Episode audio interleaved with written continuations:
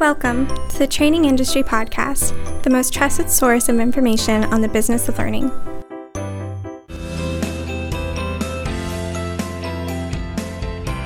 Hi, everyone. This is Taryn Oesch, editor at trainingindustry.com. Welcome to the second episode of the Training Industry Podcast. Here at Training Industry, we've designated March Women's Leadership Month, and we're celebrating with a series of great content, including some brand new research and today's podcast episode. I am very excited to be speaking today with Joanna Barsh. Joanna is a Director Emerita and Senior Advisor for McKinsey & Company, co-chair of the Leadership Working Group of the International Council on Women's Business Leadership, and president of the Centered Leadership Project, whose goal is to help develop women leaders. She is the co author of How Remarkable Women Lead The Breakthrough Model for Work and Life, and the author of the 2017 book Grow Wherever You Work Straight Talk to Help with Your Toughest Challenges. Joanna received the Girl Scouts Council Woman of Distinction Award and was a Baker Scholar at Harvard Business School. Joanna, thanks so much for joining us today. Oh, you're welcome. It's my pleasure to be here. Every day in March is a fantastic celebration of women. Absolutely. We'll get that conversation started in just a minute after this.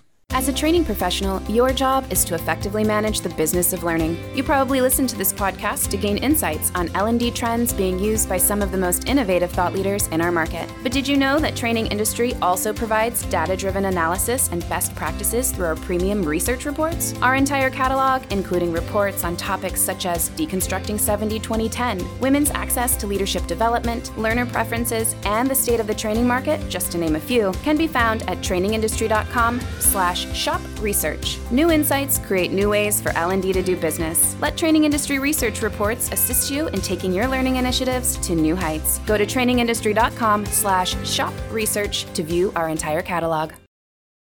So, just to start out, can you tell us a little bit about your background and, and your career and how you kind of got to where you are today? Sure.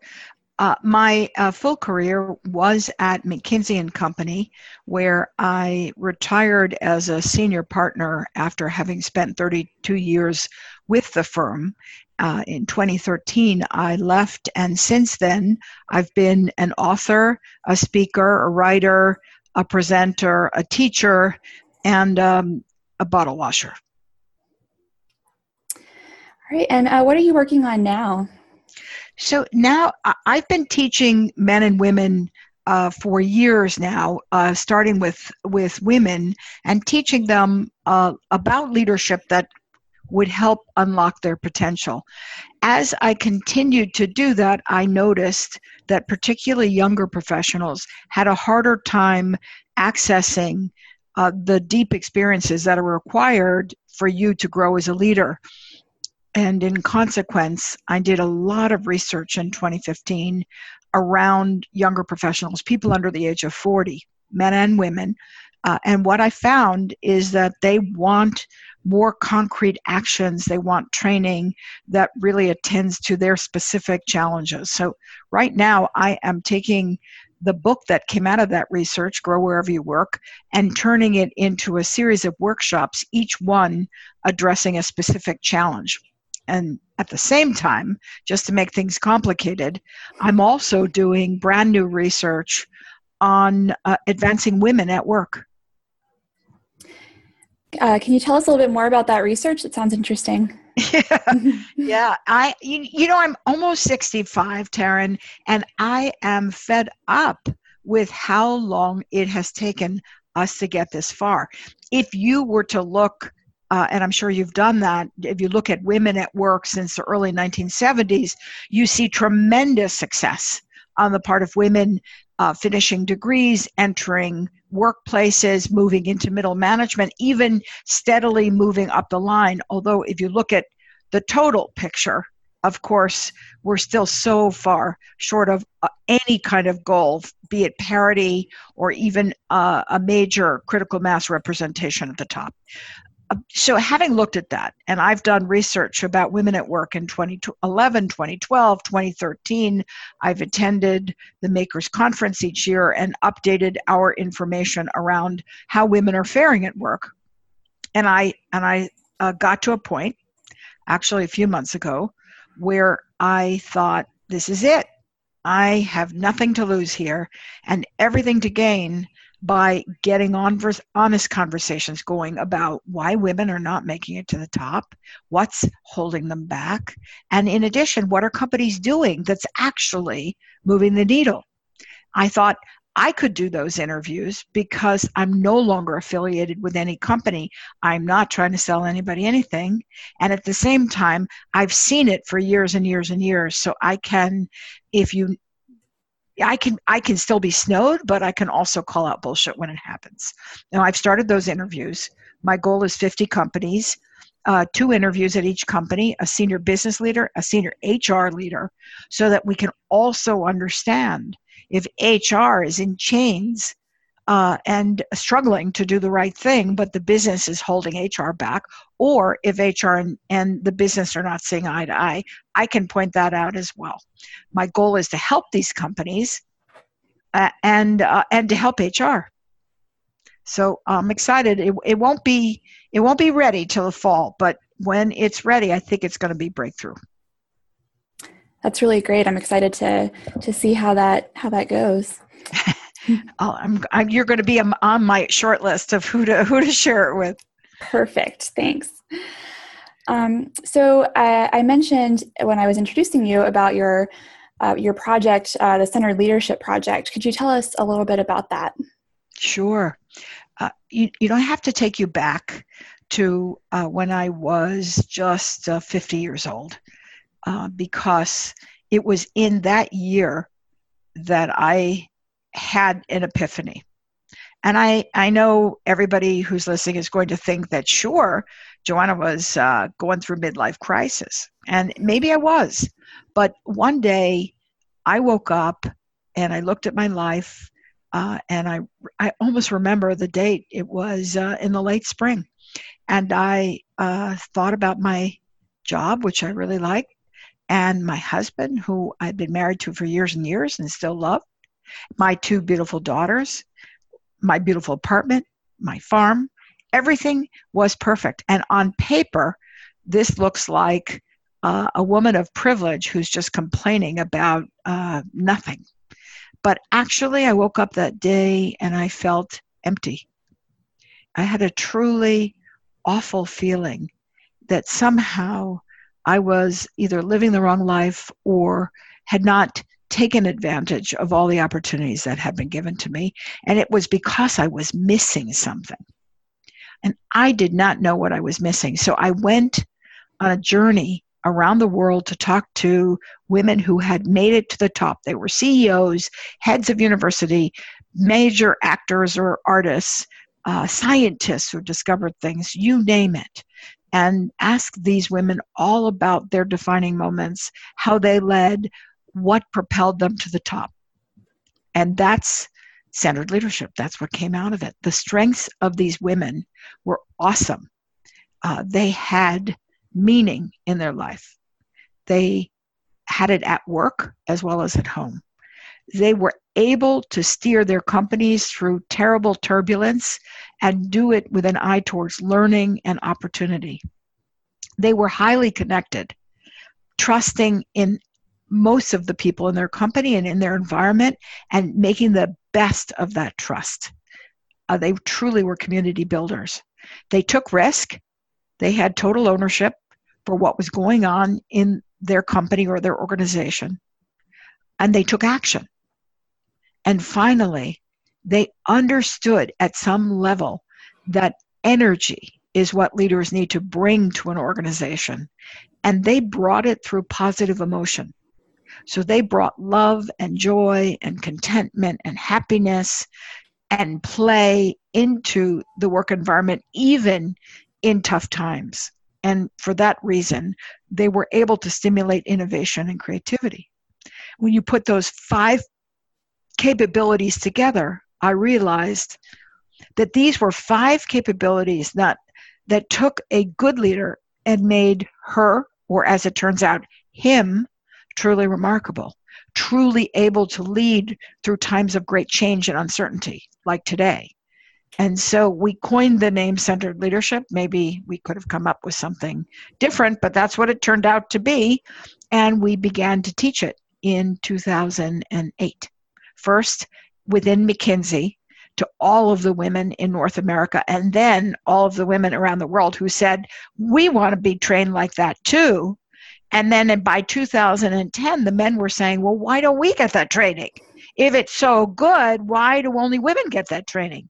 So we began to train the men. And ultimately, we began to train our clients as well. I just got back from Sweden last week, or this week actually. My jet lag is still with me. And I've been training uh, rising senior leaders uh, who are women in Sweden from many different companies. So it, it goes all around the world now. It's truly a phenomenon. And at its core, it's all about being self aware, whichever of the five capabilities you're working on, therefore being at choice and taking the tools that we give and practicing them in real time on real challenges so that you actually can live into a better experience and get more out of work.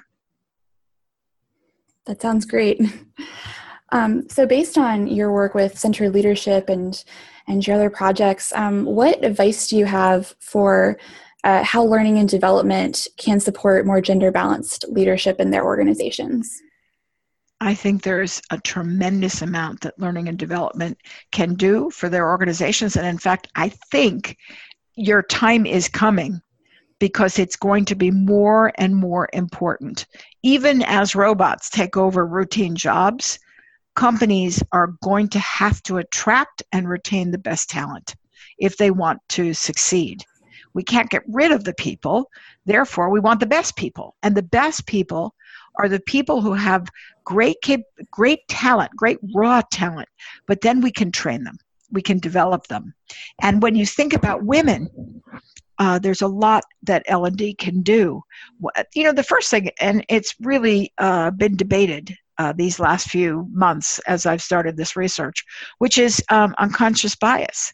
There are a lot of companies who use it, and there are a lot of companies who doubt its effectiveness. So, the idea of making it better and helping people understand that we all have bias and that we're not being judged about the bias, we just are getting it pointed out so we can get rid of it and move on. That's going to unlock a lot of potential. Uh, there's more, though, that Ellen, L&D can do. For example, um, it's a it's been researched that people at work, individuals, have much more control than they think they have, and so they become passive, waiting for someone else to make decisions for them. L&D can do a lot with that to unlock individual potential by helping people understand what the mindsets that they hold individually are doing, whether it's fear, or it's uh, a striving for perfection, or it's a competitive spirit that's out of control. Those are all mindsets, and training can help you become aware of your own mindsets and how they serve you and how they limit you. So that's another thing that uh, L&D could do. And and I guess my final thought is there's a lot of talk about sponsorship and mentorship these days. Uh, but I am hearing from senior leaders right through to the CEO that they really don't know what that means. They don't know how to do it well, particularly when it comes to mentoring and sponsoring women. Given the Me Too movement, that is really a tough issue because we're seeing a backlash now with with senior men not wanting to be alone with women for fear that it would be misread or they would be misrepresented. So, training senior executives about being great mentors and sponsors of women, I think, is a third fabulous opportunity. Yeah, that's a great point. I'm excited to to see what kinds of um, programs organizations come up with to kind of help men overcome those those kinds of anxieties. I guess you could say. Um, so, uh, what are some of the common myths that you've seen about women's leadership development? yeah, there there's so you know that goes back to these mindset. There's so many myths, uh, but let's start with uh, the one that there must be something wrong with these women if they're not advancing up the pipeline, and so let's develop them and fix what's wrong with them. So, uh, one one myth is fix the women and in fact, having trained hundreds, if not thousands, of women all around the world, uh, in you know one hour, one day, half day, three day, five day workshops. I can honestly say that these women are pretty terrific, and it's not about fixing them; it's about unleashing them. It's about it's not about finding their voice; it's about empowering them to use the voice they have. And so that's that, that's one thing. Uh, many companies uh, struggle with the idea of women only training, for example, because they believe that it must be remedial. If there are only women in it, it can't be that important. That's another myth. Because, of course, women tend to be uh, the, the subordinate group in most organizations. And so, uh, if men are not in the training, how important could it be? There's also a fear uh, that companies have if they just put the resources into training women that there will be a male backlash. And we've seen evidence that there is male backlash in companies where uh, men who are not succeeding lash out against the quote unquote weaker group, which would be women and often people of color. So if you look at it that way, you can see why companies struggle with putting the money against uh, training women as a group. Uh, I think all of that is a myth uh, because uh, there's an uneven playing field. So the strongest companies that want women to succeed know how to handle male backlash, and they do a pretty good job of it there are many women who don't want to take women only training, and that should be fine too. It shouldn't be mandatory. But often, those women who do enter the training, as I've experienced it, realize that they've been missing something at work, which is the wonderful community that is created by women when only women are present. And we can talk some more about that if you like. So I think women's training, women's development is all about uh, creating an environment in which difference is valued and these women are not recreated in the shape of man they are in fact encouraged and inspired to be more of themselves and to be more exposed to the rest of the senior management and therefore get ahead yeah, those are all those are all really great points. Um, I love what you were saying about uh, the the community of being in a women only group. I went to a women's college, so that was just music to my ears. yeah, I just I literally saw it this week because I do uh, struggle in my own mind sometimes about are, is this the right time to bring men into women's training? So that uh, there are certain companies that will put fifty percent men, fifty percent women into the training cohort and actually think that's a good idea for some companies, particularly where there are enough women that you can do that. Uh, and IKEA is a wonderful, very positive example of, of doing that with and not having women's only training. However, what I saw this week, and I've seen it countless times, is that women are able to go very deep into their own mindsets and become very self aware more quickly than most men and there is a level of safety that they find amongst the group of only women that they will not find with men and they can talk about uh, power games that happen at work or uh, being a young mother and struggling with fearing that they're not good enough at managing. Uh, they they're able to talk about their fears in general. They're able to talk about the lack of meaning and their need for inspiration from the other women. Uh, and what they do is, you know, even if you don't even have training and they are able to get together and create this bond, they now have what the men have always had, which is a network of people who will support them, who will help them solve their challenges, who will connect them to the people that they need to uh, meet in order to advance and also who will just tell them it's okay when they've made a mistake or failed and pick them up and dust them off and give them a hug. Men get that naturally in organizations that are mainly men. And the women feel like the, the odd duck out and so rarely have it. And so, if there's one thing that women's leadership development can do, it is to help these women find each other and break down uh, barriers to be uh, to, to truly be a collaborative community. Yeah, that's really powerful. Um, all right, so we've talked a little bit about uh, what learning and development can do to support women's leadership development, but um, what, how can they go about identifying the high potential female talent that you know really needs to be in those programs and and kind of nurturing their development? We have to uh, take a look at the whole environment uh, and not uh, sort of not um, trick ourselves into cherry picking, thinking that uh, we can make the difference that way. And what I mean by that is the first thing you look at is the talent pipeline. When there are women at the top, there has been research that suggests that the pipeline flows more easily and that women are going to be seen and gain exposure to those at the top because the women at the top, if they're critical mass, which would mean uh, the research would tell you it's about 30% women at the top, which is certainly not parity, but it's a great start. Uh, so you need that. You need room at the top. The second thing you need is you need a true commitment of the top team to make this happen. So even before you identify the talent, you need to know, really be sure. And how can you be sure? Only by making diversity a strategic priority and tying it to compensation can you be totally sure it's going to happen i've seen a lot of pledges and not a lot of those companies are making progress the the third thing is that the talent processes have to change.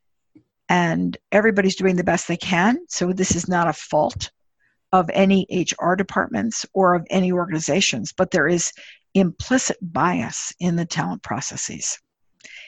We know it's there. I've interviewed Shelley Correll of the Clayman Institute at Stanford, who was able to prove it in one company. In particular, and her researchers, for example, we're sitting in evaluation meetings and listening to the language and seeing what happened to men versus women, looking at the evaluation reviews and seeing the language in those. And each and every time she said there's stuff happening that works against women whether it's that they are calibrated against the best man in the room and not against the criteria, which should be on paper but wasn't, whether it's the language that is being used to discuss men versus the language to discuss women. So, women are often, for example, called hardworking and determined, whereas men are called geniuses. Just think about it. Which would which would you like to have in, in your organization? Who would you advance a genius or a really hard worker? Yeah that's a good I mean, point. pretty obvious. And then what they also found is that certain language advantage men but not women and other language advantage women but not men both both are wrong and, and yet we don't know when we're doing it it's impossible to know unless you have a third party sitting there or unless you attempt to improve your processes to make them transparent, specific, clear, and fair. And that's a lot of work to get it from where it is today to that. So the talent process to even identify these women can be improved. And then I think also there is a notion of sponsorship that companies understand but are struggling to actually create. People sponsor people simply who look like them and act like them and have the same persona usually because younger men model themselves after the men they admire or feel are powerful. Whereas women look different, particularly women of color, look very different. They behave differently. They don't model the characteristics in the same way. And so they don't get as sponsored as much. And that's a key to advancing uh, and to growing as a woman in an organization. Uh, clearly, understanding differences amongst people and appreciating that would be important as well because often female talent looks and feels different than the male talent. And yet they bring important characteristics, qualities, skills that the company would value if they even thought about it. So we need processes to allow us to appreciate difference and to recognize that when you put a lot of different people together in a team, it's going to be more inefficient and it's going to be rougher going because those people are not going to agree right off the bat, and there's going to be some heat, uh, some fireworks, most likely. And that's actually a good thing for companies. So ultimately, I think all of those are, are, are important levers for identifying and nurturing high potential female talent. But then we've got the issue that when women do make it, what do they do? They leave. they leave for better opportunities because there aren't that many women who have made it. And so they become pretty exposed and the company is vulnerable. Rather than hunkering down and saying, well, that, that's it, we're done, we're not going to advance any women anymore because they keep leaving, companies actually need to stop and say, how do we change our environment to make it unappealing for the individual to leave? What can we do? Equal pay, and that's a great start. But there's more than that. How do we make the environment so that women feel comfortable every day coming to work? And that women stick to the organization rather than really not being glued in and often picked off by uh, a, a, better opportunity or just a different opportunity where possibly the environment might be better for the woman. So we have to change our environment and we have to be ready to make some changes, even though our formula may have worked in the past. Does that make sense? It does. Thank you. Now, I realize this is uh, kind of a tricky question for you since you've talked to so many uh, women leaders around the world. Um, but could you tell us about, you know, just a couple that you that you really admired and you you think have really done a great job of um, you know becoming leaders in their in their industries or in their fields Sure, that is a hard question. I've interviewed 200 or more women, and they're you know they're all wonderful. And in fact, I, I um, wrote a, a white paper uh, back in 2013 entitled "Can Women Fix Capitalism?" And here we are in 2018, and I believe that even more than I believed five years ago that actually women probably could, but nonetheless, uh, uh, let's point out Sheryl Sandberg. It, she's uh, she's the obvious winner on this contest, but I got to know Sheryl starting in gosh 2009. I met her, and again in 11, and again in 13, and I have nothing but praise for her. She is an amazing individual. She's smarter than almost everybody, totally savvy at this point, and her she is a congruent leader, meaning that she does her actions, her behaviors are tightly linked to what she believes and values. And she goes out of her way to help people over and over again. She's helped me in in, in many important ways, and I treasure that uh, that friendship. But uh, she, uh, she's also uh, just an extraordinary leader. Uh, look at Lean In, and when she started it, she said her goal was a thousand uh, circles, and they have over 35,000 circles today in something like 160 countries. So that's big vision and tremendous execution. And she put her money where her mouth was, which I really, really like about her. Uh, but moving on, uh, there's another woman I, I interviewed who I absolutely adore, and her name is Mellody Hobson. She's an African American woman. She uh, works at Ariel Investment, which is an investment firm. Uh, and I got to interview her for the book Centered Leadership. Melody is spunky.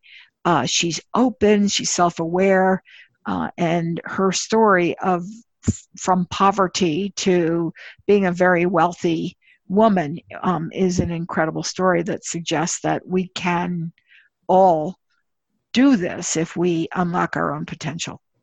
Uh, Mellody is again dedicated to helping women and goes out of her way uh, to help me uh, when uh, it's you know she doesn't need to. She's she lives a very glamorous life now on several high profile boards married to a high profile person running a big investment firm.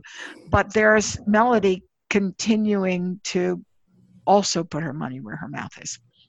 There's a, a very different kind of woman uh, terri kelly who's uh, runs she's the ceo of wl gore which is an incredible com- company. If, if uh, you haven't seen much about them, you should investigate them. Uh, they have a wonderful environment and community, and they really care about people centric uh, development uh, and leadership. And I met Terri many, many years ago and found her to be refreshing, honest, direct, straightforward lady who uh, rose in a very innovative company and has uh, has a tremendous belief in collaboration, which and her leadership style shows it because it's a it's a distributed leadership company where anyone can can raise their hand and lead on an idea, a project, an initiative, um, and she uh, continues to run the company even as it's expanded tremendously. She runs it with that very different philosophy. And then, if you look at um, celebrities, all of us, I think, are in awe of, of Frances McDormand, who just won an Oscar for three billboards, uh, because she, she's a very uh, down to earth lady. But what I truly admire about what uh, she does is she won an Oscar. Very few women win an Oscar.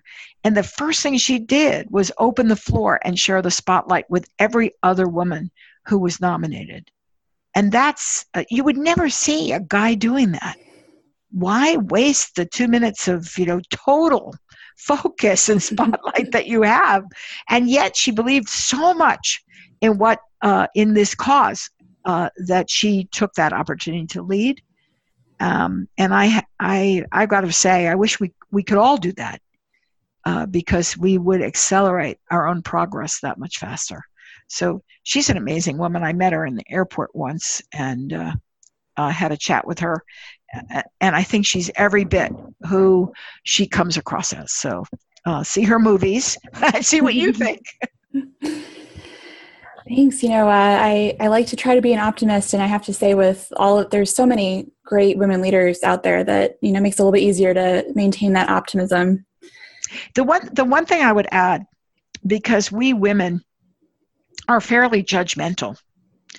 Uh, and and uh, if you can withhold judgment and understand that every human being is imperfect, there has been research done that says that women actually are more critical about other women than they are about men.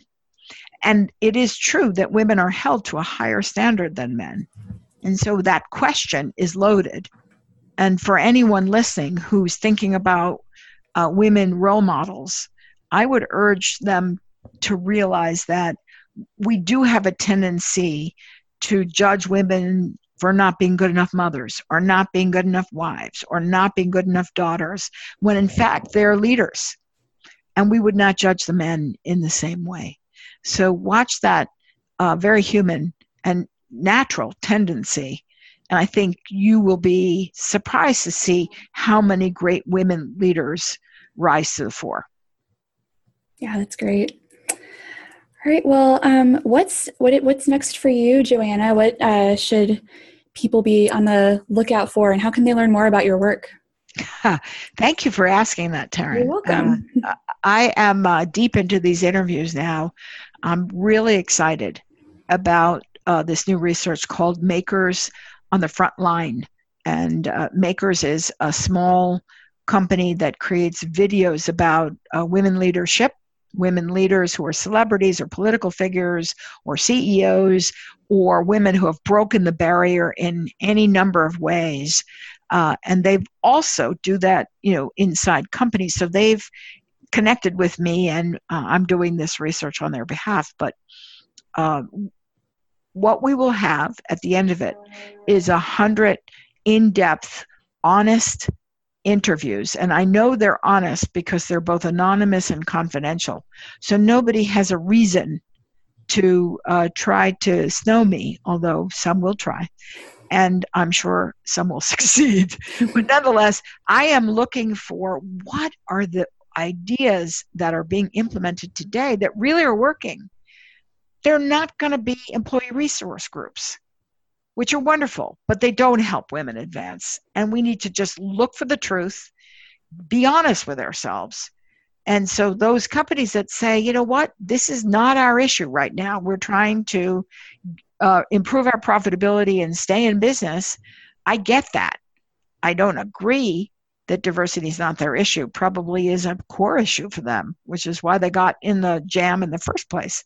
But nonetheless, I am interested in honest conversations that only help companies and uh, by the fall, I think we will have done enough interviews that we could truly say, what are we finding that's really radical? Uh, that you know you you might have to do. So, and give you an example, we've already found companies splitting top roles into CEO and COO in order to give women and people of color greater opportunity to get to the top. I've found companies that are radically expanding their operating committee or executive committee, again, in order to put new voices at the table.